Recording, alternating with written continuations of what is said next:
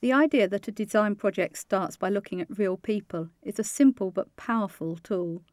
Traditional market research techniques are used to identify potential segments of the market, and then marketing agencies are briefed to find people who fit into this segment and who are willing to participate in Philips Design's research. This approach is used particularly to develop ideas for new products in the mid to long term as part of Philips Design's strategic services. The booklets that you see here are a new development by the strategic design team. Previously, the social scientists in the team would study people in depth and then write a report and give a presentation to brief the designers. But the designers may not always have engaged with this information. By asking the subjects of their research to tell their own story in these booklets, the end result is something which can be used directly by the designers and which is inspiring and much more interesting. The information that this method gathers is about people's aspirations and motivations. Other techniques, such as observation, may also be used in the design process to collect information about how people actually use products. Many of us are filled in questionnaires in which we have to rank how we felt about something.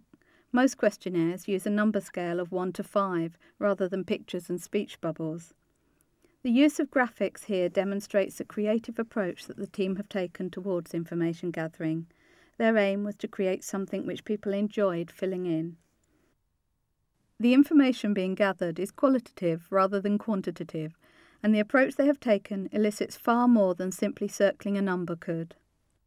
Using stickers to choose dream purchases is a really creative way of finding out about what is important to people and will have much more interesting responses than asking them to tick a list or respond to a series of questions.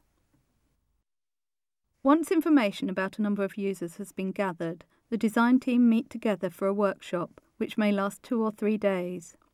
Small groups within the workshop are allocated different personas to use as the basis for the creative design work that follows.